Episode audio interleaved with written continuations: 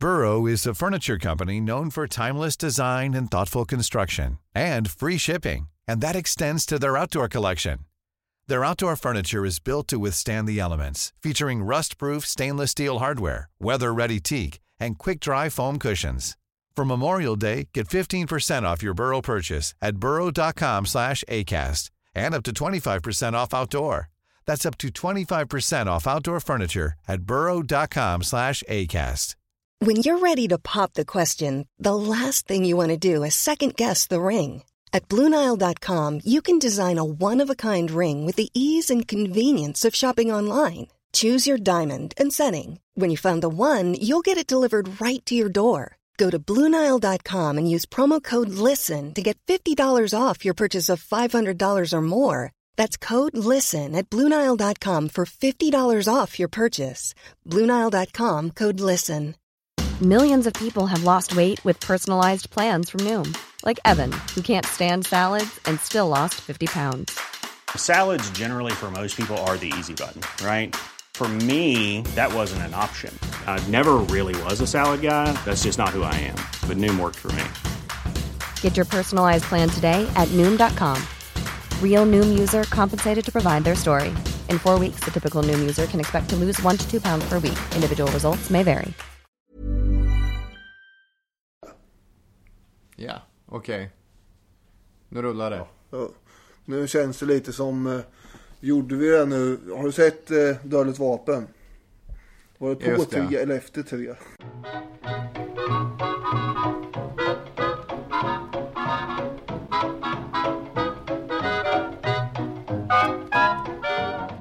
Inspelningslampan blinkar rött och vi kan konstatera att det idag är 99 år och 364 dagar sedan Gavrilo Princips två revolverkulor träffade Österrike-Ungerns ärkehertig Frans Ferdinands halspulsåder och hans fru Sofies underliv.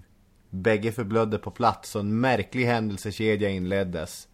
Denna märkliga händelsekedja skulle slutligen skicka Europa in i det stora kriget. Du lyssnar på Historiepodden, en historisk podcast som varje söndag diskuterar rykande inaktuella historiska förhavanden och stickspår. Och om du, precis som många andra, känner sig lite rutten eftersom alla kända brasilianska profiler du känner till är fotbollsspelare, ja då är din räddning här. För idag pratar vi om Brasilien och dess självständighet. Och vi som är vi, det är Robin Olofsson och Daniel Hermansson. En jingel på det, sen kör vi igång podden.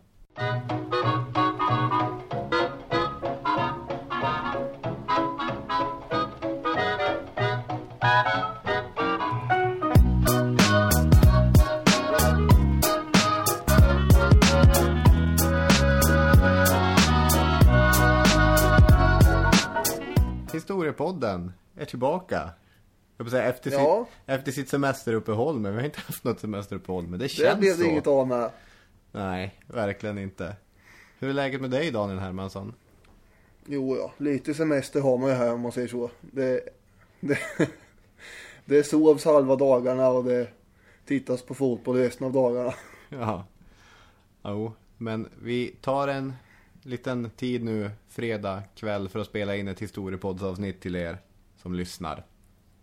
Ja, vart håller du hus då? Du sitter där och trycker i någon eh, stuga uppe i... Ja, isen har väl smält där uppe med antar jag.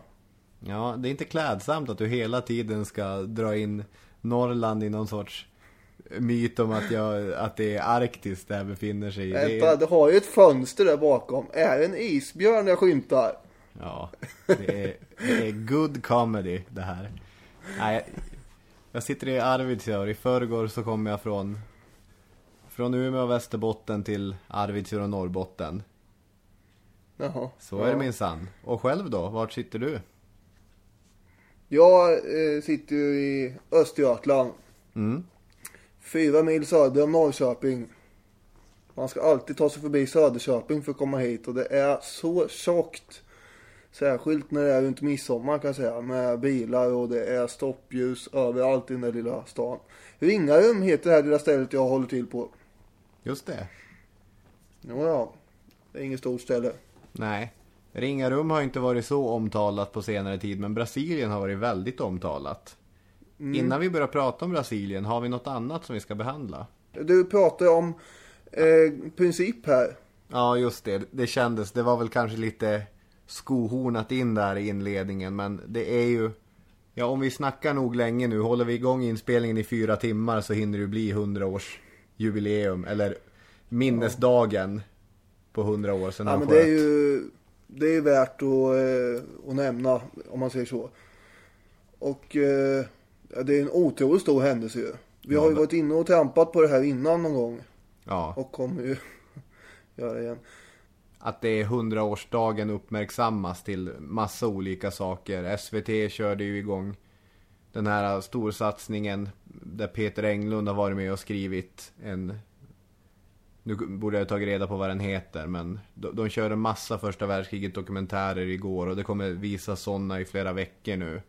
Så att nu blir det mycket Va- första världskriget. Och det har väl, vi kan väl säga att historiepodden har också planerat att uppmärksamma första världskriget lite grann. Alltså man borde ju åka till Frankrike någon gång och vara med på något sånt där eh, jubileumsjippo i sommar. Det, man borde ju där. Det tänker jag ofta att man skulle åka på såna här grejer när det är jämna århundraden. Ja. Jag hade väl suttit och planerat att jag skulle åka till Poltava eh, 2009 typ i tio år. Och sen när det väl blev dags då, vad heter det, 2009 där. Då var det 300 år sedan svenskarna eh, led ett bittert nederlag där 1709 i Poltava. Då vet jag inte vad som hände, det bara rann ut i sanden. Nej. Men, Men eh, om det är ja. någon tröst så kommer det nya sådana jubileer hela tiden. Ja, det gör ju det. Ja, Man får åka ner till Lützen där eh, 2032 och vara med i leran. Se om det är lika dimmigt då.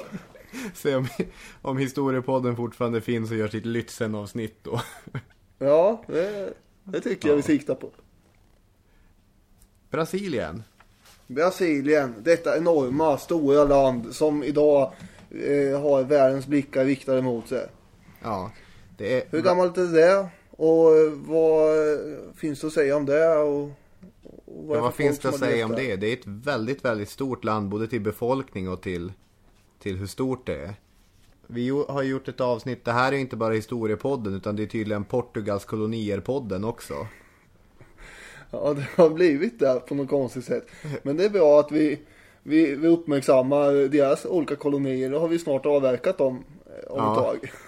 Och Precis. det handlar ju då framförallt om eh, eh, avkoloniseringen av de här eh, områdena då. Och den här Mm, gången har- är det då Brasilien. Vi har gjort ett avsnitt om Angola, för den som inte fattar den referensen. Som är en annan av Portugals kolonier. Och i det avsnittet så påstod jag att det bodde 120 miljoner i Brasilien. Och det är ju, det är ju tvärfel. Det är ju fler. Ja, det är nästan 200 miljoner. 190 miljoner bor i Brasilien. Det är alltså världens Vad femte... dåligt att jag, Ja, det borde du ha dåligt att jag på. inte vettade det där. Ja. Ja. Det Jag är känner femma lite att det blir, ja det blir lite så här att eh, vi pratar i mun på varandra känner jag. Ja, Är det dålig länk här? Dålig länk, just det. Vi spelar ju in över... Ja, det, det är naturligtvis. Det förstår ju lyssnarna eftersom vi sa att du sitter i ringarum och jag i Arvidsjaur. Men vi är Ja. inte van att spela in över... Det är som när man kollar på nyheterna och det tar en kvart för dem att att uppfatta vad den andra sagt. Med den skillnaden att vi istället pratar på hela tiden här så att det blir lite kruxigt. Just det. Men när det gäller Brasilien då. Mm. Då kommer ju portugiserna dit. När då? Det är ju 1492 så har ju då Columbus eh, upptäckt att det finns någonting långt där borta.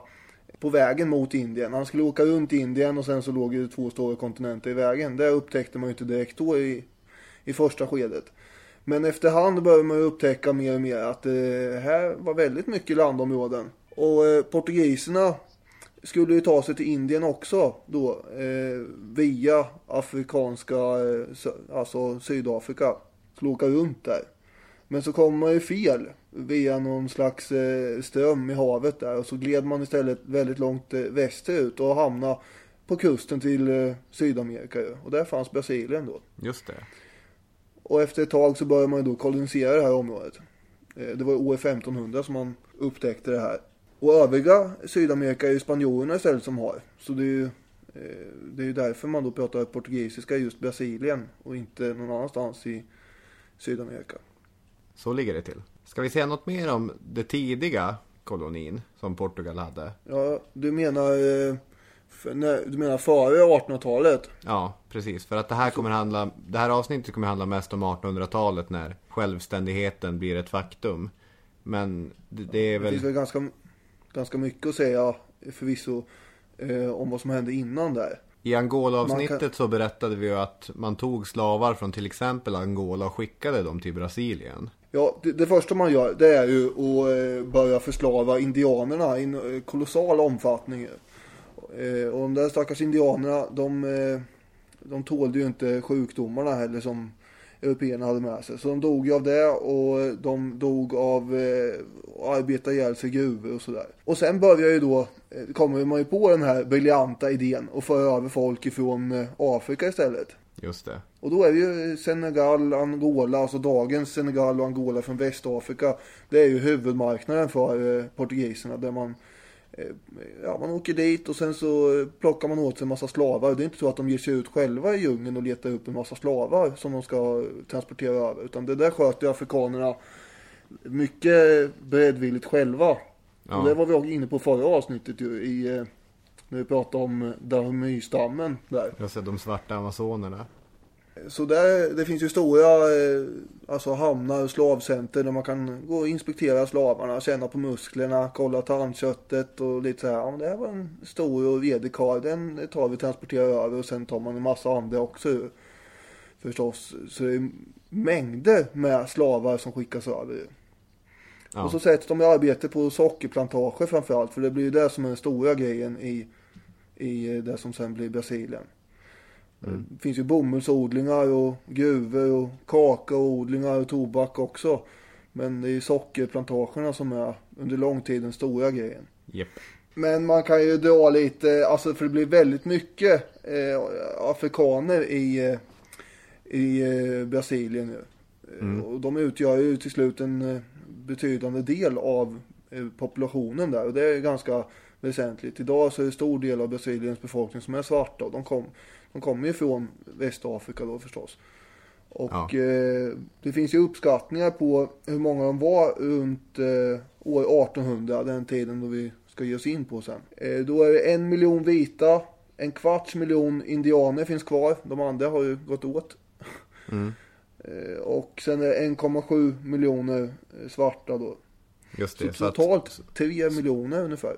ja, så slavar och slavars ättlingar och så är i tydlig majoritet. mellan, ja, det här är jättesvårt att beräkna förstås, men mellan eh, mitten på 1500-talet och mitten på 1800-talet så tänker man sig att det är runt 3,5 miljoner människor som har transporterats över. Det är fasligt många alltså. Ja, verkligen. Och anledningen var att man hade ju slit och slängsynen på dem. Det var ju mycket dyrare att föda upp en slav som man gjorde i Amerika, i Nordamerika. Ja. Där hade, tog man ju, nu var det inte så att man var särskilt snäll mot slavarna där heller, men där hade de ju familjer på andra sätt så att säga. Och man, eh, ja, de, de dog inte i samma snabbhet som de gjorde i Sydamerika där man slet ut dem så fort som möjligt. Portugal överhuvudtaget satsade ju inte så mycket på, ska man säga det, sociala insatser och på utbildning och så. I hela det portugisiska imperiet så fanns det ett enda universitet. Och läs och skrivkunnigheten i Brasilien, den var ju hur låg som helst. Man gjorde även sådana direkt antiintellektuella ingrepp. Eh, 1747 så förbjöd man all boktryckeriverksamhet i Brasilien. Och i Brasilien får man inte en tidning förrän 1808. Alltså när självständigheten är i full gång. När lagen från, när, när den lagen från 1747 slutligen hävdes, då fanns det dessutom tre stycken censurinstanser som skulle gå igenom allting som publicerades. Och det fanns hur som helst ingen som kunde läsa det, bortsett från vissa inflyttade europeer. Så det är ju ett, ett land som är eftersatt när det gäller läs och skrivkunnighet och när det gäller social nivå. Det här borde ju begränsa den intellektuella eh, eliten en smula också, eller överhuvudtaget befolkningens förmåga att ta till sig de här alltså revolutionsidéerna som fanns i Europa. De gjorde ju det ändå till slut, men det tog ju, tog en stund. Ja, Jag menar upplysningsidéerna och, eh, och så som hade funnits i Frankrike och Ja, de här tankarna hade ju, de hade ju svårigheter att få fäste utanför, om man ska kalla det den intelligenta eliten. Eliten är ju inget sånt där härligt ord att föra sig med, men de som stod högst upp i Nej, men du- samhällsskiktet. Ja. Du förstår vad jag menar. Ja, verkligen. För eftersom bildningsnivån var i princip obefintlig i Brasilien så fick ju den så kallade eliten, intelligentian, ett stort inflytande över massorna. Det var ju få som kunde syna vad de sa. Och framförallt så var det läkare och vissa andra specialiserade yrkesgrupper som kunde läsa och som hade läst de här franska filosoferna hade en sorts tanke om vad de här upplysningstankarna gick ut på. Och de här hade då följt först amerikanska revolutionen och sen franska revolutionen och var väl ganska inspirerade av det. Och de är ju... Och det är klart. De... Vad sa du? Ja, men, ja, det blir ju lite att vi hugger av varandra här. Ja. Men det, det är klart att det lär ju spela jättestor roll för, eh, för utvecklingen som kommer här snart. Både amerikanska revolutionen och eh, franska revolutionen. Och sen eh, Mm. kommer det hända grejer i övriga Sydamerika också i början på 1800-talet. Ja, men det som är lite intressant i Brasilien är ju att upplysningstankarna och så här, alla människors rätt till frihet och så, de står ju stick i stäv med det som byggde välstånd och byggde det goda livet för den här, det högsta samhällsskiktet i Brasilien. Så att det var många som förde sig med att de, de tyckte att de stöttade upplysningsidealen men de sa att men det skulle ju aldrig funka i Brasilien. Det här går bara att införa i ett välutbyggt europeiskt land som Frankrike. I Brasilien skulle det inte funka därför att de försöker ju skydda sina egna intressen och, och att förbjuda slaveri till exempel. för, för, för allt i världen inte avskaffa slaveriet. Det är det som hela ekonomin bygger på. Eh, I de Nej. här sockerplantagerna och, eh, och bomullsplantagerna och de andra. Det går ju inte att avskaffa det. Hur ska det då sluta, tänker de ju. Så att, men allt annat var ju, tyckte man ju var bra. Det här med Ja. eh, liksom självbestämmande och så. Och det som upplysningen verkligen gjorde med Brasilien var att det höjde självförtroendet hos brasilianarna. Eh, Man kan lyfta fram brasilianska biologer och geografer som blev nationalromantiska när de liksom med vetenskapen och så började beskriva sin egen fauna och sin egen geografi och natur. Och, och man fick en sån här känsla, vad har Portugal som inte Brasilien har? Och det är inte mycket. Nej, eh, nu när du ändå kommer in här på geografin och vad heter det, lite nationalromantik och sådär. Då måste man ju nämna eh, Bandeirantes. Det, det- är de här eh, som utforskar, eh, ja det är ju i grunden är det ganska osympatiska levare som eh, de kommer från eh, det här distriktet eh, Sao Paulo, jord, jordägare. Eh, och eh, de har eh, ja, deras affärsidé kan man säga. Det är att ge sig ut in i djungeln och fånga indianer som ska bli slavar. Oj, vilka Och det, härliga py- katter. py- ja, det pysslar de med under 16 och 1700-talet. Det är deras första stora grej som de håller på med väldigt mycket. Men under tiden och i processen som de gör det här och ger sig in eh, i djunglerna och inlandet av eh, Brasilien så eh, utforskar de också landet. Och det, har, eh, det blir kommunikationslinjer, det vill säga vägar och stigar som utformas och man eh, bygger eh, olika posteringar så långt in eh, så att det blir liksom man kopplar ihop det här jättestora landet. Och eftersom de gör det och de alltså knallar ju då hundratals mil in i, i djunglerna och över stäpperna här. Under ösregn och sol, tryckande sol och det är farliga djur och de lever ju bara på jaktbyten och, och sådana saker. Och, och sen så, så fort de stöter på en, eh, en stam med indianer, ja, då blir det ju fullt krig och de tillfångatar dem så att säga. Och sen så kan, ja, kan de sälja dem då. Också ofta hände det då att indian, eh, så länge indianerna var slavar, så eh, alltså då rymde ju de ibland. Och då Ja. fick man ju hittelön om man fångade in en sån där. Så de har ju fått en hjältegloria i Brasiliens historia. Det är bland de första brasilianska skolbarn under lång tid, och kanske fortfarande idag, det känner jag inte till.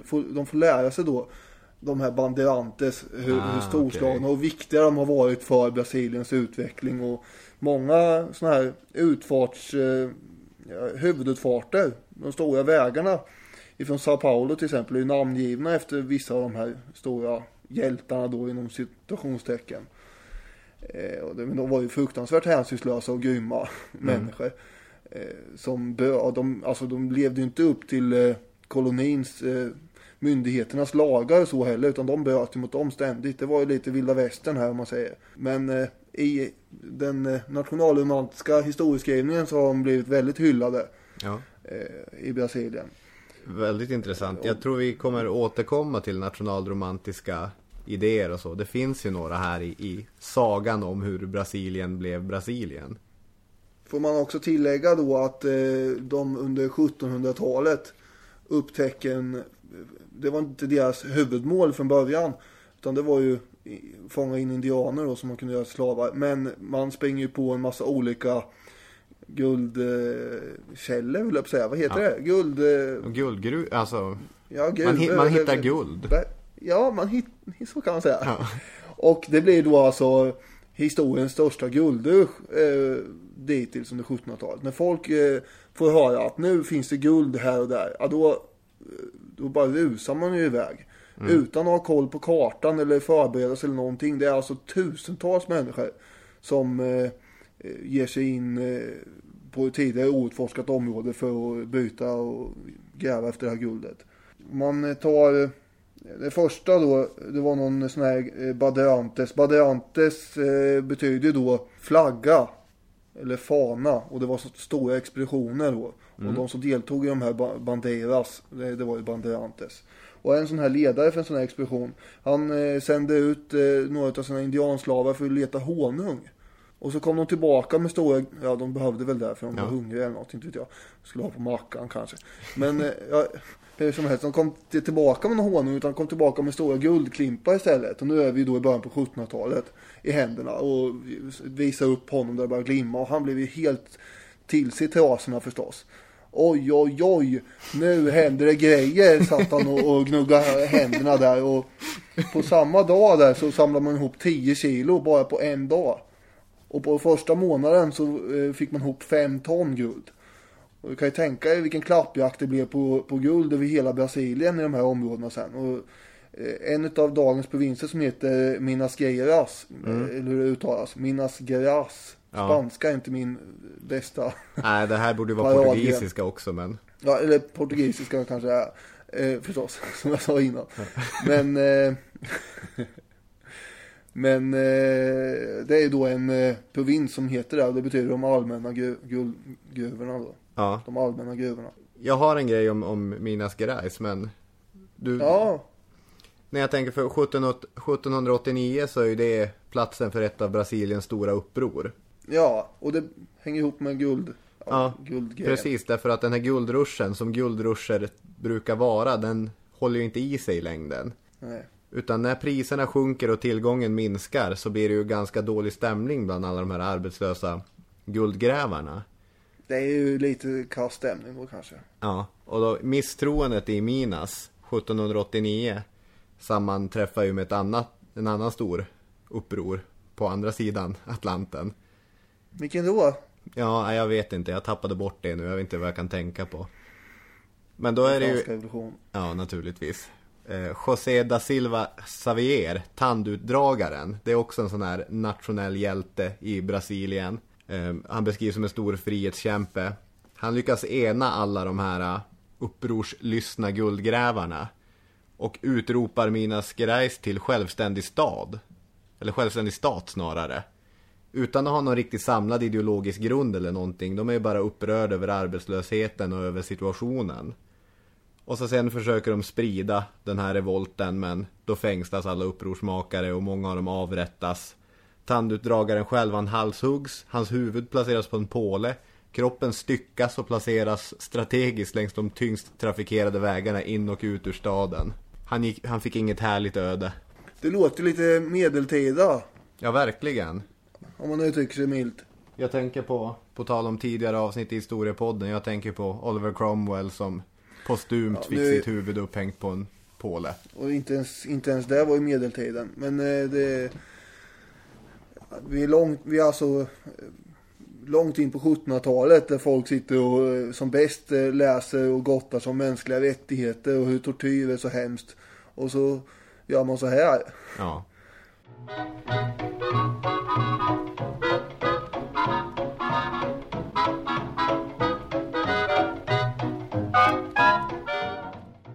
Det fanns ju fler revolter i Brasilien men till skillnad från För det vanliga när en koloni frigörs är att revolter börjar, revolterna växer, det blir någon typ av frigörelsekrig, kolonin blir självständig. Men så går det inte riktigt till i Brasilien. Men jag, jag tänkte man kan redogöra för de tre politiska tankarna som fanns. De tre stora som, som pyrde Ja, där du- i Brasilien. Om du gör det så får jag förklara eh, lite en annan bakgrund till hela sen då. Ja, För dig och alla Ja. andra. absolut. Dels så, de här tre tankarna var de rådande i Brasilien. Eh, konstitutionalism, det är ett svårt ord, absolutism och radikalism. Och den första då, konstitutionalism, det var de intellektuella liberalerna i Portugal och även eh, övertygande upplysta portugiser i Brasilien. De ville minska kungamakten, de ville etablera någon typ av konstitutionell monarki, ungefär som i Storbritannien. Helt, ja, helt enkelt att parlamentet skulle vara med och ha stort inflytande. inflytande. Sen fanns det absolutionismen då. Som skulle företräda gamla Portugals merkantilistiska och kungliga system. Och du som är en så skicklig samhällskunskapslärare, kan inte du kort förklara vad, vad, är- vad är merkantilism? Nej, ja, fast det var ju det jag tänkte inte förklara kort utan mer ingående. Du tänker, ja ah, okej, men då får du förklara det mer ingående. Jag ska, För sen fanns det, är de, nämligen- de radikala också som var starkt anti-Portugal och som in, ville införa egen brasiliansk republik. Alltså total självständighet. De var väldigt stora inom frimurarorden som fanns i Brasilien. Men annars hade de ganska begränsat genomslag. Merkantilism sa du? Ja, de här tre, det, som du nämnde nu, det är ju tre eh, helt olika vägar att gå. Eh, när man ska bestämma om ett land ska, hur det ska styras. Men merkantilismen, eh, det är då en ekonomisk eh, teori. Kan du, har du en aning om vad det handlar om? Jo, Den är det, inte så mo- modern, den är inte så inne nu längre, om man säger. nej. Det är klart jag har en aning, men kör det du. Eller jag vet vad merkantilism är, men du har ju Ja, men då kan det väl vara intressant att höra eh, din eh, lekmannatolkning av det hela. Merkantilism går ju ut på att man ska gynna I fallet med kolonier ska man gynna då moderlandet och, och all handel ska, ska gå inom det till det. Och så. Och nu är jag ju så otroligt ovältalig. Till skillnad från när du i inledningen av varje avsnitt får sitta och läsa i papper och, och sådär. Ja. Ja, nej, du, har- du har ju helt rätt förstås. Eh, så du har hängt med på en annan samhällskunskapslektion med. Det går ju ut på att gynna moderlandet och då är kolonierna en väldigt eh, tacksam eh, sak att ha eftersom där kan man ju då plocka in en massa saker, råvaror och, och grejer och sen så ska man ju då förädla det i industrier i moderlandet och sen sälja. Så tanken är ju att man ska exportera eh, mer än man importerar egentligen. Och då behöver man ju då de här kolonierna. Så en massa råvaror åker ifrån, ja till exempel Brasilien. Eh, men de hade, ja, det fanns ju andra områden med som portugiserna var intresserade av. Till eh, Portugal. Och sen tillverkar man grejerna där och sen så säljer man där. Men i det här ingår ju då också att det är ju det är handelsförbud för Brasilien. De får ju inte eh, sälja en massa bomull till exempel som man bland annat tillverkar i Brasilien till England som är en Nej. stor importör av bomull. Så att det är förbjudet för kolonierna att handla med andra länder än Portugal. Det måste gå i raka spåret till Lissabon och sen där möjligen skickas vidare då. Eh, så det är ju ganska, det är långt ifrån frihandel det här om man säger så. Det finns ju en lirare som eh, he, eh, hette Pombal. Okej. Eh, ja, han har ju ett längre namn egentligen. Det, det Men, var hans eh, artistnamn eller? ja, det, markisen av Pombal. Ja. Eh, det räcker väl så känner jag. Han var någon form av premiärminister i Portugal under slutet på 1700-talet. Okej. Och han tänkte, ju, han tänkte ju strama upp makten eh, ännu mer till alltså Portugal. Eh, Så att eh, kolonierna skulle vara väldigt eh, underdåniga och understyrda Portugal. Men däremot så betyder det inte att eh, det behövde bli dåligt för till exempel Brasilien då. Utan han menar på att det skulle vara förnuftigt utnyttjande av kolonierna till nytta för Portugal. Och i det här då så centraliserar man ju makten så mycket man bara kan. All guldutvinning förstatligas och eh, man får inte tillverka, alltså inga smeder får finnas i Brasilien utan de ska ju finnas då i Portugal. Det är ju ett led i det här merkantilismen. Han var ju en ivrig merkantilist och ingenting ska ju tillverkas i Brasilien. Utan all förädling, alla industrier måste finnas i, i Portugal. Och mm. så här tänkte ju... Det är väldigt klassiskt kolonialt tänkande. Ja, England var ju inte ett dugg bättre. Det, det är bland annat det som leder till eh, amerikanernas stora irritation mm. på dem och som gör att eh, de bryter sig loss eh, Eh, på 1770-talet och bildade USA. Så engelsmännen eh, hade också det här koloniala tänkandet då att allting skulle gå via huvudstaden som i deras fall då var London. Men här är Lissabon. Så man förbjuder ju, i Portugal förbjuder man ju alla industrier i Brasilien att finnas överhuvudtaget. Och det kanske var så man tänkte med det här med boktryckerikonsten med, som du var inne på förut. Eller, något. eller det kanske bara var att de inte skulle få lära sig någonting så att de fortsatte vara fattiga och dumma. Så, eller så. Ja, det, det är ju också ett sätt att, för, att ha så stark censur och förhindra boktryckerikonsten. Det, det finns kanske en merkantilistisk tanke, men det är ju ett sätt att hindra farliga idéer från att få fäste. Millions of people have lost weight with personalized plans from Noom. Like Evan, who can't stand salads and still lost 50 pounds. Salads generally for most people are the easy button, right? For me, that wasn't an option. I never really was a salad guy. That's just not who I am. But Noom worked for me. Get your personalized plan today at Noom.com. Real Noom user compensated to provide their story. In four weeks, the typical Noom user can expect to lose one to two pounds per week. Individual results may vary.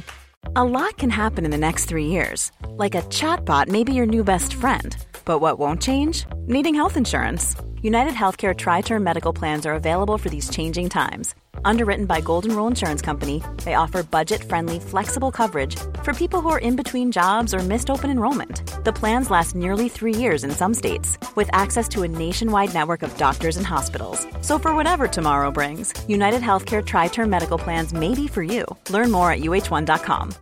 Millions of people have lost weight with personalized plans from Noom, like Evan, who can't stand salads and still lost 50 pounds.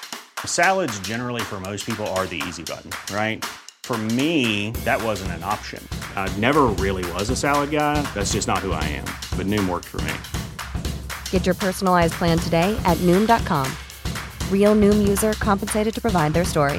In four weeks, the typical Noom user can expect to lose one to two pounds per week. Individual results may vary.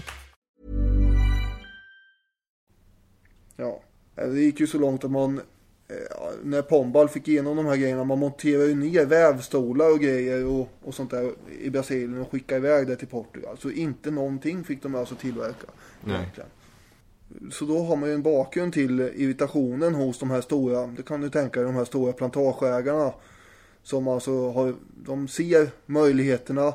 Man skulle kunna konkurrera med amerikanska bomullet. Ja. Och eh, man skulle konkurrera med en himla massa saker bara man fick sälja direkt till eh, till exempel England eller Frankrike eller vilket land det ännu är. Men det måste gå via Portugal och dessutom lägger de skatter och grejer på saker och ting. Man får inte heller importera någon annanstans ifrån än från Portugal. Nej. Och att och det de här är otroligt irriterande mm. förstås. Och att de här revolterna är kopplade till just plantage, det märker man ju att det är tvillingstäderna Recife och Olinda som de flesta revolterna ägt rum. Då kan man kolla mellan början av 1700-talet och mitten på 1800-talet så finns det fyra, fem stora revolter där. Och de är ju... Den... Det ligger alltså i norra, norra eh, Brasilien. Precis. Och det är ju den regionen som dras med i den europeiska revolutionsvåren 1848. Då man för första gången får en global revolutionsvår. Och de här revolterna kan då kopplas till det ekonomiska beroendet av socker och plantage och slavar. Alltså ekonomiska intressen. Och då är de kopplade är ju... till att de inte får exportera importera som de vill. Det är ju en väldigt eh, ekonomisk fråga det här känner jag. Brasiliens frigörelse i mm. slutändan. Verkligen. Och då tänker man kanske att de stora aktörerna ska vara inne i riket. Eftersom det var så många som var missnöjda och så. Eftersom Portugal inte var så starkt. Men man får väl säga att de starkaste aktörerna i det som sker är europeiska aktörer som inte är Portugal. Jag tänker ja. på Storbritannien, inte minst. Storbritannien och Frankrike kommer att spela roll här. Men det finns ju förstås folk i Brasilien, eh, alltså portugiser som då har flyttat dit någon gång för hundra år sedan. Sådana här banderantes kanske som eh, har stora plantager och så, som tycker att, men vänta här nu. är vi som är en koloni som, som du var inne på då, som egentligen föder det portugisiska Ja. kungahuset och all, alla gottigheter och råvaror och rikedomar bara flyger iväg dit. Vad, vad Ja. behöver vi Portugal för egentligen? Man börjar ju tänka så lite grann i slutet på 1700-talet och början på 1800-talet bland de här som är eh, insatta i revolutionstankarna ändå. Ja, verkligen. Ja, så är det. Och apropå revolutionen då, eh, den franska revolutionen, Mm. och konsekvenserna av den. Ja, det kom ju en herre vid namn Napoleon till makten. Vad har han för eh, planer då med, med Europa? Ja, han har ju tot...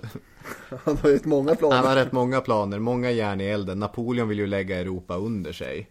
Men då finns det ju den här irriterande ön England. Ja, som vägrar precis. att inordna sig. Då Storbrit- har han kontinental... Jaha.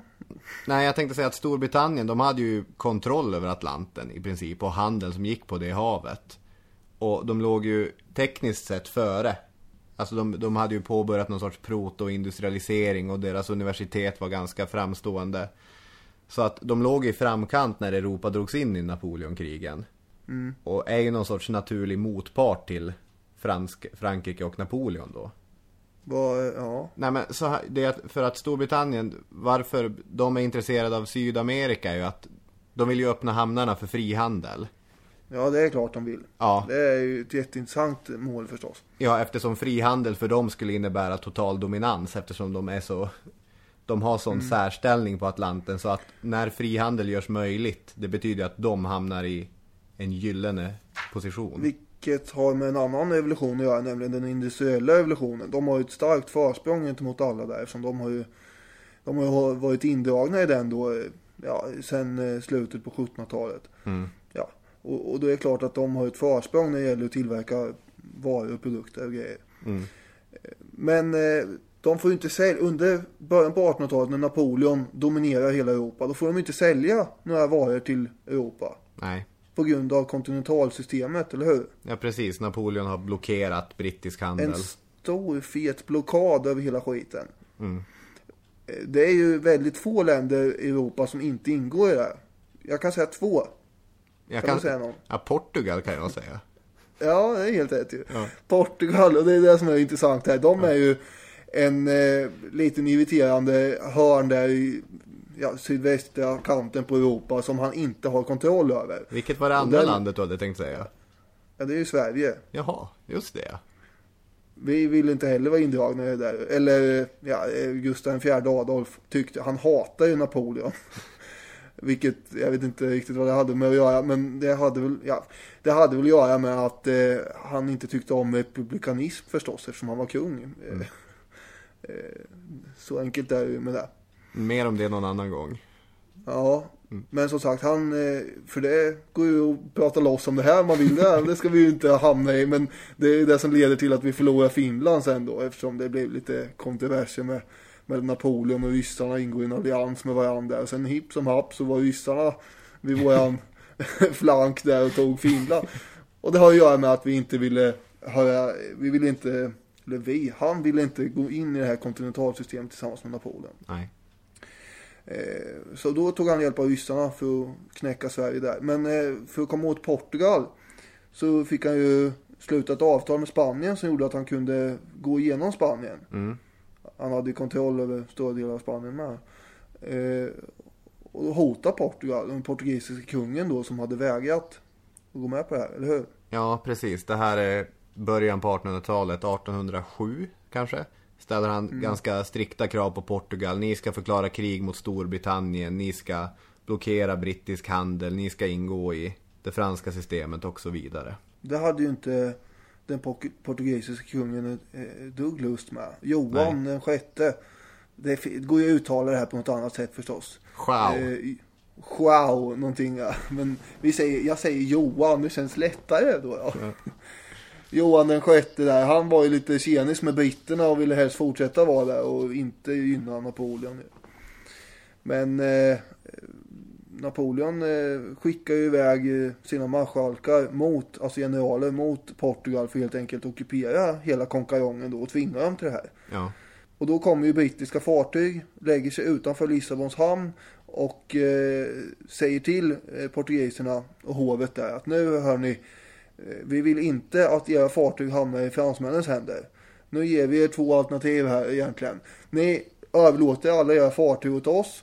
Eller så kliver ni på dem och så åker ni härifrån helt enkelt. Så Ja. ni flyr undan. Ett klassiskt ultimatum. Ja, och, och då Johan där, han, eh, han går ju med på det senare där då. Han tänker, jag vill inte sitta här och trycka på min gamla tron när Napoleon kommer. Så han eh, kliver ju på eh, sina fartyg, 20 fartyg proppas ju fulla då med hela den portugisiska statskassan. 15 000 människor matas in på de här och alla bara drar iväg mot Brasilien. Eh, och då är det 1807, 1808. Ja, precis. Och det här var ingen helt främmande tanke. Redan under 1700-talet så hade man ju diskuterat. Ska vi ta och flytta Portugals huvudstad till Rio de Janeiro istället?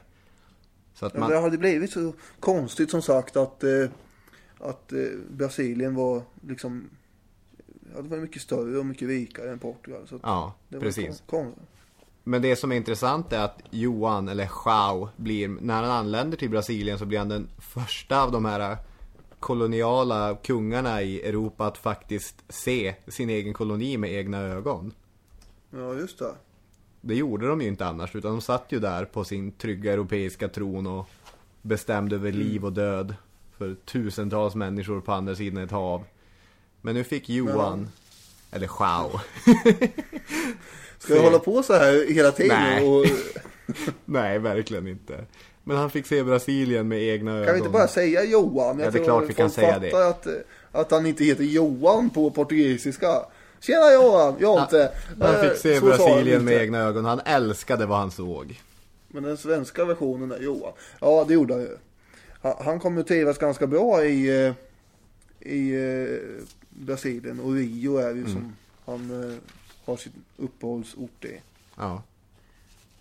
N- när, det bor ungefär 35 000 människor i Rio när han kommer dit. Så att hans entourage på 15 000 Entourage.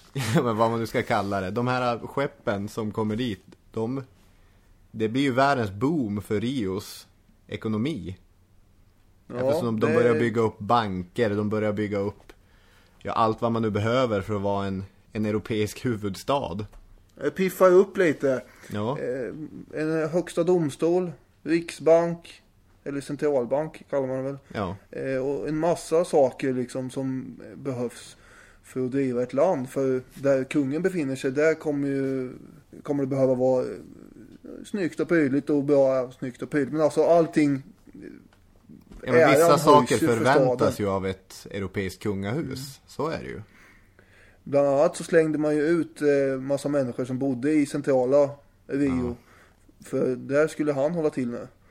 Och det är klart att det blir ju, ja vad ska man säga, då, vad ska folk ta vägen då då? När de här 15 000 kommer inklampande och säger att nu ska vi bo här. Då blir det en stor efterfrågan nu på en massa timmer och tegel och grejer. För de vill ju också bo någonstans, de som har blivit utslängda. Så då bygger man ju upp en helt ny stadsdel i Rio som finns fortfarande. Citade Nova heter väl den va? Nya staden. Det gör den. Ja, jag har inte varit i Rio tyvärr, men... eh, Nej, det har eh, ingen den, av oss. eh, Den, den poppar ju upp där på grund av det här och där kan man ju gå och titta om man nu är i Rio en vacker dag. Det finns ju andra städer med förstås som, eh, ja det är klart att det finns andra städer än Rio. Men som är väldigt gamla då, som eh, till exempel de här Bandeirantes jag pratade om innan har byggt upp. De hade ju väldigt storslagna och långa namn på eh, 1700-talet när man grundade de här. Men det finns ju, man har ju förkortat dem sen då. Ouro Preto är ju en som heter, som ligger i Minas Gerais. Och det är ju då mycket 1700-tals arkitektur där. Eh, och den är ju, den är väl med på är Unesco som har en världsarvslista. Unesco har världsarvslistan, precis. Ja. Och det, förresten, jag tänker efter. Eh, den, här, den här staden då, Ouro Preto. Den eh, är ju då provinshuvudstad ett dygn varje år. Okej, varför då? Därför att eh, den här tandutdragaren som du pratade om innan. Kommer ju från eh, Ouro Preto. Han gjorde ju det till huvudstad där då. Ah, just det. Ja, alltså ett dygn, jag kommer inte ihåg vilket dygn om året det är, men då förs, eh, ja, det är väl symboliskt på något sätt antar jag, då förs ju makten över till den här Ouro Preto, den staden istället. Men eh, det var inte där vi skulle hamna på utan vad var vi var nu någonstans? Ja. Vi var på Rio. Rio och stolta historiska städer. Om någon av er som lyssnar av någon anledning, vem vet, fotbolls-VM kanske befinner er i Rio eller i São Paulo eller i någon annan brasiliansk stad. Ta en bild och hashtagga hisspodd. Inget skulle göra oss lyckligare. Man kan ju klättra upp på det här berget, Corcavodo eller vad det heter. På, med Jesus-statyn där. Ja, Ja. det var ju häftigt. jag tror att det blir, det är nog inte lagligt ens. Ja, nej. Men, nu, nu höll jag på att säga Schau igen. Johan har anlänt i Rio, han har byggt upp Rio, han har gjort folk lite hemlösa men det står ändå ganska gött till där. Och han har gjort det med Storbritanniens hjälp eller under hot från Storbritannien och han genomför ju vissa reformer i Brasilien som gynnar Storbritannien stort. Mycket gynnar de ju. Ja, men han tar ju bort eh, alla restriktioner för utrikeshandel. Alltså Mm. merkantilismen, han dödar ju den egentligen. Ja, och jag menar, vad, vad är idén med att ha ett merkantilistiskt system när liksom Lissabon, det finns ingen idé att skicka Nej. saker till Lissabon. Nej, det är sant. Ja. Så då öppnar han för frihandel, vilket i princip innebär storbritansk Nej, så heter det inte. Brittisk. Storbritansk. ja, britt, brittisk monopol blir det i princip. Vad svenska lärare sa jag. Ja. Man häver ju förbudet mot industritillverkning också. Ja. Så nu får man börja tillverka saker igen. Det gjordes ju inte i så särskilt stor omfattning ändå. Så det var inget hot för England. Nej, och Storbritannien får mycket gyn, gynnsamma skatte och tullregler och så, så att de tjänar stort på att Johan har anlänt i Rio. Om Brasilien var någons koloni nu så kanske det var Storbritanniens koloni eftersom de var så viktiga ekonomiskt. Men beroende av Storbritannien, brasilianerna brydde sig inte så mycket om det eftersom standarden ökade. Liksom det, det började växa fram en liten medelklass, handeln gick bra, man får sin fripress. Jag sa ju att 1808 får man sin första tidning. Det börjar öppna skolor och Ja. det, det växer ju. Statusen på Rio höjs ju.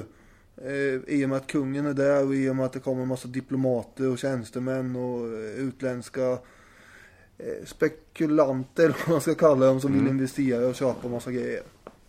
Ja, Så brasilianerna tycker att det här var ju lite mysigt att det här, någon uppmärksammar oss. Ungefär. Mm. Alla var väl inte lika nöjda förstås, säkert alltid. För att eh, man såg ju på nära håll också korruptionen som fanns runt det portugisiska hovet. Mm. Johan, eller ja, han, han hade ju dille på att göra utnämningar till folk som kanske inte förtjänade. Och det var ju alltid bara portugiser som fick titlar och utnämningar. Mm. Eh, Eftersom det, det var så. En brasilianare kunde inte gärna få någon position att prata om. Nej, så var det det ju. stickte väl lite i ögonen förstås. Det hände ju fler saker i Europa som påverkar Brasilien. Därför att Napoleon, han besegras ju slutligen. Och 1815 så träffas man i Wien för att styra upp allting. Nu är Europa i kaos. Hur ska man egentligen få ordning på skutan igen? Här skiljer sig Portugal från alla andra europeiska kungahus i och med att de sitter i Sydamerika. Och deras huvudstad inte- är i Sydamerika. Jag vill inte åka därifrån heller. Den här Johan då. Han, det är ett evigt tjat om honom i det här avsnittet. Men han, han trivdes ju så bra där. Han, eh, han kunde ju ha åkt därifrån. Eh, ja, redan 1808 egentligen. Från det att, för Portugal blir befriat av britterna ganska snabbt efter att Napoleon har varit där. Ja. Men han sitter kvar och trycker där borta i Rio, i solen. Ja. Och eh, Han går upp i Och- vikt och han, han liksom Ja. mår mår bättre. Han, han var bra, han kände att han är en viktig kung där borta. Till skillnad mm. mot vad han inte har gjort innan riktigt. Och det finns ju fortfarande en massa brasilianska eh, myter om den här mannen då. Att han gick runt med kycklinglår i fickorna och som han tog upp och började gnaga på rätt vad det var. Och det har väl att göra med hans stigande vikt där eller något. Eh, Och att han hade dålig hygien och allt möjligt. Men han var ju ingen... Han ska luktat fruktansvärt illa. Han var ingen otrevlig eller elak kung så, verkar han inte ha varit. Nej, han är ju omtyckt i Brasilien i alla fall. Men i Wien, på Wienkongressen, där är man lite skeptisk emot Johan. Man tänker, vad gör han i Sydamerika? Och ännu viktigare, varför inför han alla de här liberala idéerna? Har han drabbats av den liberala sjukan? Därför att Europa skulle ju dra tillbaka klockan. Man skulle ju göra det här till det gamla klassiska Europa. Man skulle befästa gränser och man skulle... Det var det som var tanken med Wienkongressen. Så att man tvingas till en nödlösning med just Portugal och då utropar man Brasilien till ett kungarike i personalunion med Portugal. Alltså ungefär samma förhållande som Sverige-Norge hade där ett tag. Två mer eller mindre jämställda nationer. Eller kungariken snarare. Vad hände, vad hände i Portugal då? Ja, man var inte sådär helt tillfreds med att ens kungahus inte befann sig i Portugal, att den befann sig någon annanstans. Så de var inte heller det- så nöjda över det. Alltså, precis som de övriga eh, Europa vid Wien inte var. Nej, så att det började ju bryta ut lite oroligheter och lite revolter i Portugal och det här ledde till att parlamentet, Cortés kallas det, men vi kan ju bara kalla det det portugisiska parlamentet sammankallades. Och man började komma med lite krav, man tyckte ju att portugisiska kungahuset ska återvända till Portugal. Det är ändå ett rimligt krav väl? Ja, det, ja, De, de, hade styrts av, de hade styrts av britterna för tusan. ja. Hela tiden. Så, Jo, det är ett rimligt krav, absolut. Och jag tänker, ska vi lyfta in prins Pedro i handlingen? ja, det är alltså Johans son då. Ja, Ja, Johan vill ju väldigt ogärna lämna eh, Brasilien som vi sa innan. Men eh, det här parlamentet i Portugal, eller ja, Cortés par- parlamentet där, de har ju mer eller mindre gjort en kupp kan man säga och tillsatt någon form av nästan junta där borta i Portugal. Som börjar ställa en massa krav som sagt. Eh, som visserligen är rätt rimliga då att kungen ska komma hem. Men man vill ju också eh, återföra Brasilien eh, under Portugals makt på något sätt och göra dem till en koloni igen. Ordningen ska återställas här. ja, Eller hur? Eh, ja ver- alltså, verkligen. det var väl inte meningen att det skulle bli så här. Att eh, vi skulle ha en kung som satt där borta och att det nästan var som ett eget land och vi själva blir styrda av britterna. Nej, nu får han komma hem och så ska kolonin bli en koloni igen. Det är ju kraven man skickar iväg till honom. Mm, absolut. Ja, det händer ju vissa grejer. Men Johan lämnar ju staden och kvar som regent i Brasilien och i Rio så står sonen Pedro. Då är han 23 år gammal. Och det de jobbar på där i Portugal det är att skriva en ny konstitution. Och den ska innefatta Brasilien då. Ja, precis. Och då var det olika bråk om Ska brasilianerna få vara med och ta fram den här? Hur ska det egentligen gå till? Pedro eh, ansågs ju vara, han ansågs ju vara ganska begåvad och också barnslig, brutal, men ändå på något sätt sunt förnuft. En väldigt komplicerad figur det här verkar som. Ja, Han hade alla möjliga egenskaper som är motstridiga. ja det, det får man säga. Men förmodligen så eh, kan det ha varit så att eh, kungen sa till honom att om det nu är så när jag åker härifrån att eh, det portugisiska parlamentet slash juntan eh, framhärdar, alltså tvingar eh, oss eller dig att eh, avgå eller att Brasilien ska bli en koloni igen. Utropa självständighet då. För jag tror att det är inte bara jag som tror, jag har suttit och tänkt ut det här. Utan det är bland annat eh, en eh, författare som heter Dag Rättsö som har skrivit en bok om Brasilien som den är väldigt bra. Ja, vi har bägge läst den boken. Så mycket av det här kommer ju därifrån. Ja, och, och då eh, är det ganska troligt att eh, man ville behålla Brasilien under familjens kontroll. Alltså familjen Braganza som eh, då både Johan och Pedro tillhör. Att de tyckte att det var viktigare att man hade kontroll över både Portugal och Brasilien än att Portugal som land hade kontroll över Brasilien. Ja. Så han sa nog innan han åkte iväg där Johan så sa han nog att ifall det kniper klipp av banden med Portugal. Och Kniper gör det ju också. Därför att 9 mars så är konstitutionen klar. Pedro börjar få olika krav, dekret som det kallas. Det, det kommer olika uppmaningar. Först ska alla provinser underställas Lissabon. Sen ska både brasilianska och portugisiska trupper i Brasilien slås samman. Sen ännu fler dekret, alltså ännu fler idéer. Rio ska förlora sin position. Centralförvaltningen ska monteras ner och till sist kommer krav att Pedro ska sticka tillbaka till Portugal. Det vill han ju inte. Nej, det vill han absolut inte. Och inte så många andra heller. Nej. Han är ju då den enande symbolen för Brasilien. Om han åker därifrån så finns det ju egentligen bara en massa splittrade provinser som inte har så mycket med varandra att göra. Så han är ju egentligen väldigt viktig som enande symbol här. Och då finns det en i São Paulo då, som är Brasiliens största stad. Där finns det ju en snubbe som heter José Bonifacio. Ber om ursäkt för Bonifacio. uttalet. Bonifacio, okej. Som... Det Facio, jag vet inte. Nej, jag vet inte heller. Han hade ju väldigt stort inflytande i São Paulo. Han, han avsätter den portugisiska guvernören där och tar ju i princip makt över staden. Och han var stor anhängare av en auktoritär monarki. Samtidigt som han var stor anhängare för att Brasilien skulle vara ett självständigt land. Så han och många andra brasilianare tänker att Pedro måste stanna och Pedro måste vara regent över Brasilien. Det intressanta är ju när det kommer slutligen ett dekret som säger att nu eh, ska du inte ha så mycket makt längre här ungefär. De begränsar ju makten mer och mer, eh, parlamentet för honom där, och formellt sett. Mm. Då eh, får ju han nog och enligt den brasilianska myten så skriker han ju, ja på översatt så skriker han då självständighet eller död.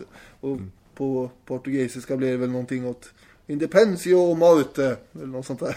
Ja, det här är den och, 7 eh, september och det är Brasiliens nationaldag. Så viktigt är den handlingen. För utifrån det så då, alltså då byter han ju helt med Portugal. Mm. Efter det. Och det tar ju en lång tid. Alltså Portugal vill ju inte erkänna Brasilien självständigt. Nej. Det vägrar de ju göra naturligtvis. Och det här är ju ett problem.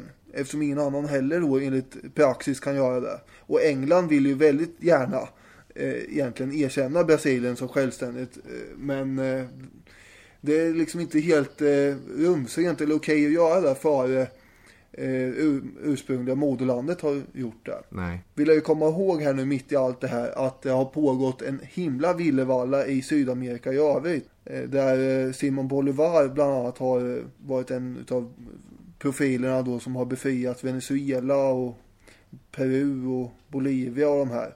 Och hans mål var ju då att upprätta någon slags eh, sydamerikansk jättestat. Mm.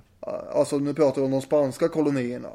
Och det här var ju Brasilien inspirerat av också förstås. Det här skedde ju före eh, Brasilien blev självständigt. Men eh, de eh, områdena hade ju blivit erkända, vilket inte de eh, brasilianska blev direkt. Eller det, Brasilien blev inte det omgående. Nej. Det är först när USA klampar in som inte har no, någon som helst eh, respekt för massa kungliga eh, intriger fram och tillbaka eller vad gamla Europa har för sig. De Nej, ser och som, ju, som själv är gammal koloni. Ja, de ser det här som ja, en förmånlig handelssituation helt enkelt. Det är klart att de ska vara självständiga och kanske inte vet jag någon form av ja, solidaritet, nej, jag vet inte vad, men de, de är de första att godkänna, eller vad man ska säga, erkänna Brasilien som land.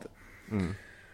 Och eh, efter mycket om och men så eh, går ju Portugal också med på, på det här 1825 är väl.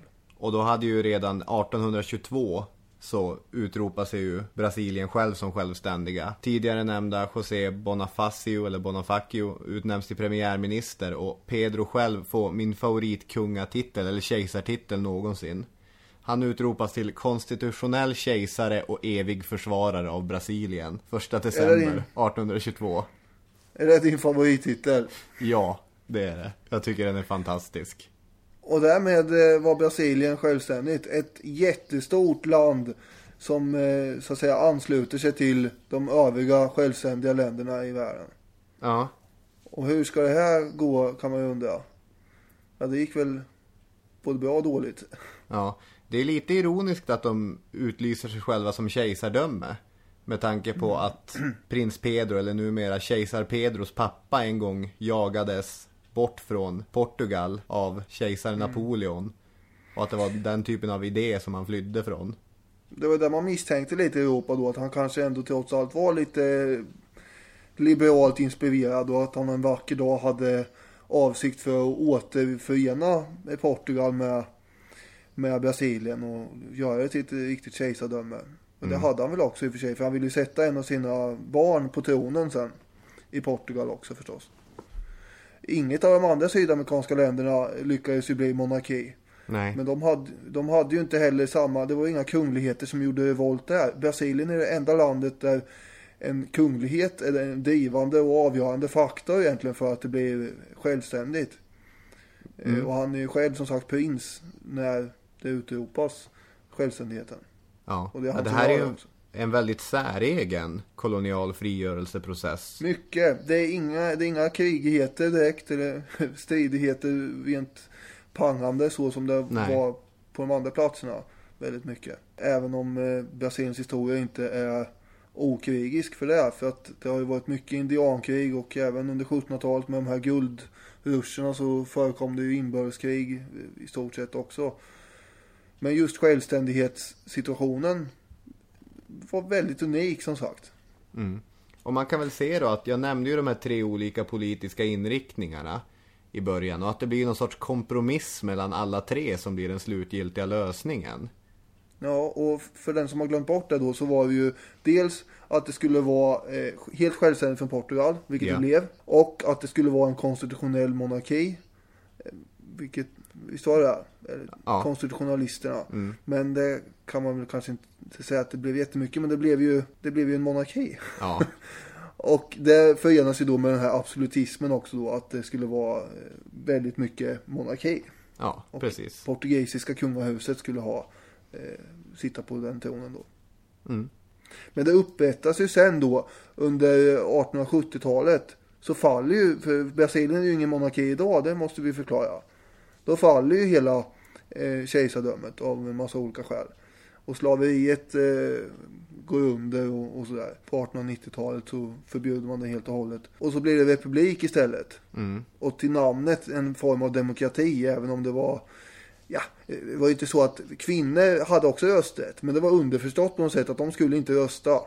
Nej. Och man var, ja, det finns ju alltid massa regler för vilka som får rösta och inte. Men det var inte många som använde sig av den eh, möjligheten. Och som vanligt så var det en hejdlös massa korruption i röstandet och, och, och sådär under 1800-talet. Under 1900-talet så eh, har det också utvecklats till att eh, demokratin har ju varit ganska svag då. Och den var ju till och med helt utraderad under, eh, ja, under mitten på 1900-talet.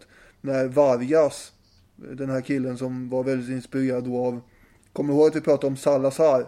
Ja, ja den portugisiske diktatorn i avsnitt 4. Han tyckte att det var en skön kille. Eh, Så han eh, förvandlar ju mer eller mindre Port- eller Brasilien till en fascistisk diktatur han också. Eh, Även om den kanske inte var lika hård som till exempel Salazar eller Mussolinis. Han hade ju väldigt mycket sociala idéer för sig, den här Vargas.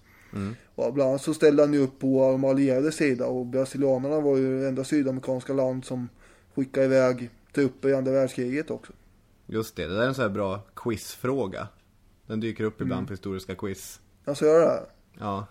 Vilket Ja, var det enda jag sydamerikanska? Mm. Ja, ja det, de hjälpte ju till då. Det är också lite ironisk eh, twist på det hela att eh, det var just eh, Italien som de eh, då, som är ur-fascismens moder som de skulle bekämpa. För de gick ju i land tillsammans med amerikanerna eh, i Italien då i, och bekämpa Mussolini. Ja. Så kommer de själva från ett land som styrs av en fascistisk regim. Men eh, om man vill eh, veta lite mer om Sydamerikas 1900-talshistoria så kan man ju läsa Tintin och det sönderslagna örat helt enkelt. Vi låter det väl stanna där. Ja, det är väl ett fantastiskt lästips. Ja, det är ganska mycket stereotyper och så där. Men eh, det är Nej, men intressant och absolut. roligt. Ge- Läs gärna Tintin. Det är väl inte omöjligt att vi någon gång i framtiden återvänder till eh, Simon Bolivar heller. I ett historiepoddavsnitt. Det måste man ju göra. Sen kommer ju fotbollen, den måste vi säga någonting om också känner jag. Mhm. När kommer fotbollen till eh, Brasilien? Jag vet inte, jag har ingen Ja, men aning. dra till med en gissning här. Eh, 1914. Ja, det är inte så illa.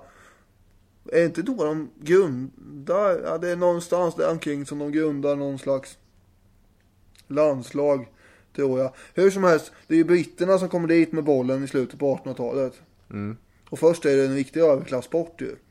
Och eh, man får absolut inte spela eh, fotboll om man inte uppfyller en massa regler och ja, man ska ha arbete och man ska, man, ja det var ju inte till för ex-slavar heller eller så. Svarta överhuvudtaget var ju förbjudna inom det där. Till att börja med. Sen lättar man ju på det där och, och då den stora första stjärnan hette ju eh, Leonidas da Silva. Och det är han som introducerar cykelsparken i VM 1938. Han är en riktigt stor stjärna. Den svarta diamanten kallas han. Så det, och det hade ju inte européerna sett innan. bicicletan som det kallas. Också. Är inte Nej. det här kul fakta? Jo, det är jättekul faktiskt. Jag sitter där och nickar och ler. Eh, för Brasilien är ju, det är ju känt för, det, för de flesta är ju känt för fotboll och samba, är det inte så? Ja. Eh, Sverige, I Sverige tror jag inte det var särskilt känt land överhuvudtaget före 58 när de kom hit och vann VM-guld. Nej, så är det väl. Det är väl Vet du vilka år de har vunnit VM-guld? 58, 94, 2002 och så har jag glömt bort ett. 60. Okej. Är det inte det? 62 och 70 är det ju förresten. Det måste ju bli. 60 kan det inte bli för det är ju två år efter 58. 58, Det här ska 62, 70 och jo, 94 och 2002. Det här är ju viktig fakta som måste med om Brasiliens historia. Eller?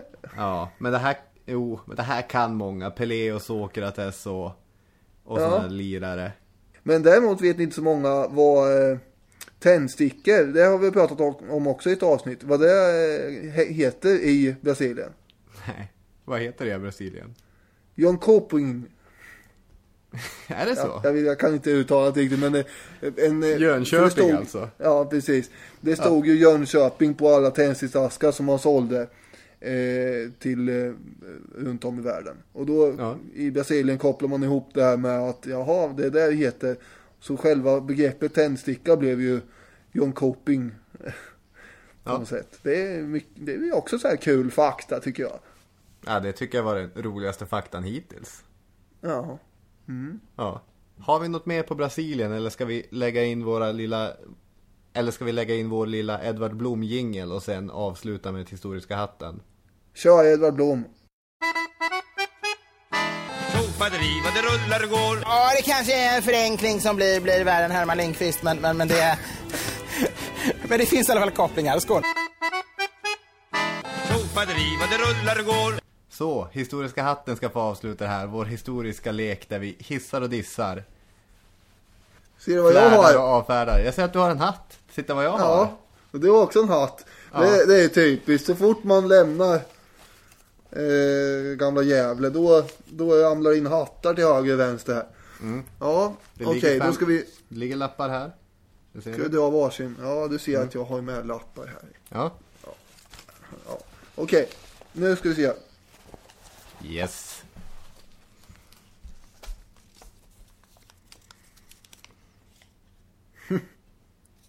ja, Ja, eh, jag har Ulrike Meinhof. okej. Jag har Genghis Khan. Jaha, ja. Ja. Ska vi börja med att förklara vem personen på din lapp är? Därför att jag tror att Genghis Khan är den större av de två profilerna här. I alla fall till sitt kändisskap. Ja. Eh, Ulrike Meinhof var ju en av de som grundade och ledde Bader-Meinhof-ligan, Röda arméfraktionen. Som, eh, ja, de bombade ju och hade sig i Västtyskland på 70-talet. Fick väl eh, lite eh, hjälp och pengar av Östtyskland också. De var ju alltså förstås en kommunistisk terrororganisation som skulle sprida skräck och elände i det kapitalistiska Västtyskland. Och de hade någon idé med det. Ja. Hon blev fängslad sen också. Det, ja, de lyckas väl ha ihjäl ett, ett gäng människor i alla fall. Mm. Och Djingis khan.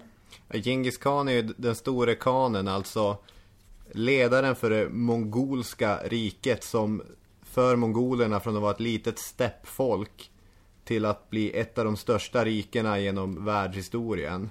Han är inne i Kina och härjar, han tar stora delar av, av Asien och Östeuropa och är, är till och med på väg in i Centraleuropa, skapar ett jätterike. Ja, På, på och vad- 1200-talet är det här då. På 1200-talet ja. Och det här leder ju till att eh, eh, Ja men eh, Sidenvägen är ju med och grundas här väl. Och det, ja, den fanns ju innan med men den är ju viktig i, i deras led mot Vad är din spontana, vad är din spontana Ja. magkänsla här på hjälte och skurk-faktorn? magkänslan. Ja, Den eh, säger ju att Ulrike Meinhof är en skurk. Okej.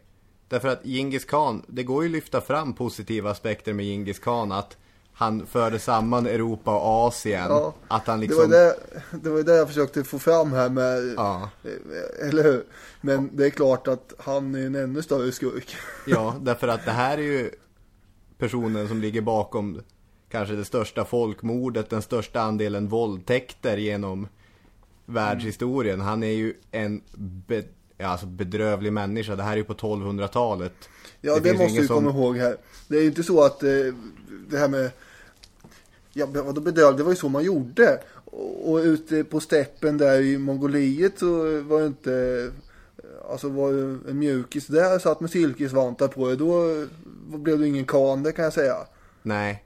Genghis khan var ju en fantastisk ledare och han planerade även för framtiden. Han utsåg ju inte sin förstfödde son utan han utsåg ju den sonen som var bäst lämpad för att leda det, Det här låter ju så mycket sympatiska drag tycker jag. Ja, alltså, han är ju en stor ledare och en fantastisk historisk person. Är han en hjälte? Men samtidigt, om vi utser honom till hjälte, då utser vi en person som har miljontals liv på sitt samvete. Ja, det kan man ju inte fästa på Ulrike Meinhof hur man än beter sig faktiskt. Det är Nej. fyra kanske.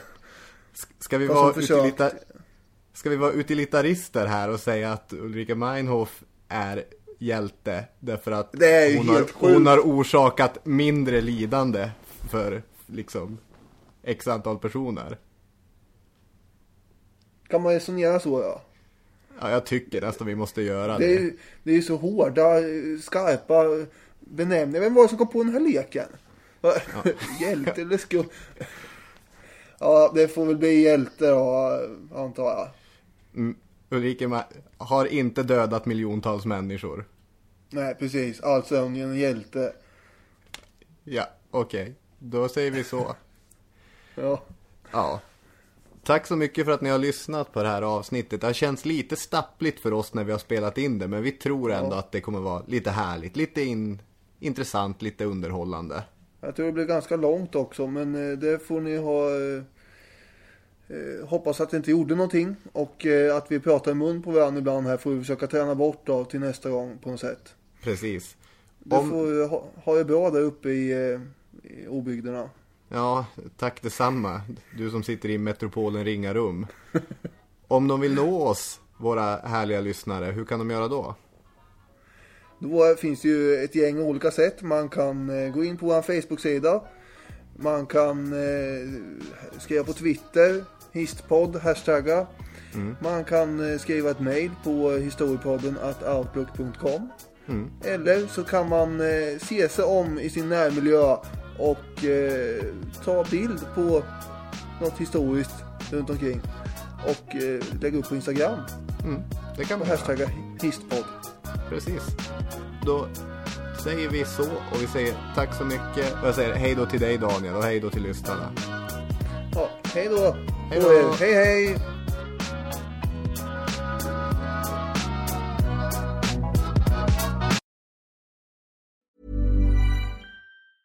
A lot can happen in the next three years. Like a chatbot may be your new best friend. But what won't change? Needing health insurance. United Healthcare Tri Term Medical Plans are available for these changing times. Underwritten by Golden Rule Insurance Company, they offer budget friendly, flexible coverage for people who are in between jobs or missed open enrollment. The plans last nearly three years in some states, with access to a nationwide network of doctors and hospitals. So, for whatever tomorrow brings, United Healthcare Tri Term Medical Plans may be for you. Learn more at uh1.com. Planning for your next trip? Elevate your travel style with Quince. Quince has all the jet setting essentials you'll want for your next getaway, like European linen, premium luggage options, buttery soft Italian leather bags, and so much more. And is all priced at 50 to 80% less than similar brands. Plus, Quince only works with factories that use safe and ethical manufacturing practices. Pack your bags with high-quality essentials you'll be wearing for vacations to come with Quince. Go to quince.com slash pack for free shipping and 365-day returns. When you make decisions for your company, you look for the no-brainers. If you have a lot of mailing to do, stamps.com is the ultimate no-brainer. Use the stamps.com mobile app to mail everything you need to keep your business running with up to 89% off USPS and UPS. Make the same no-brainer decision as over 1 million other businesses with stamps.com. Use code PROGRAM for a special offer. That's stamps.com code program.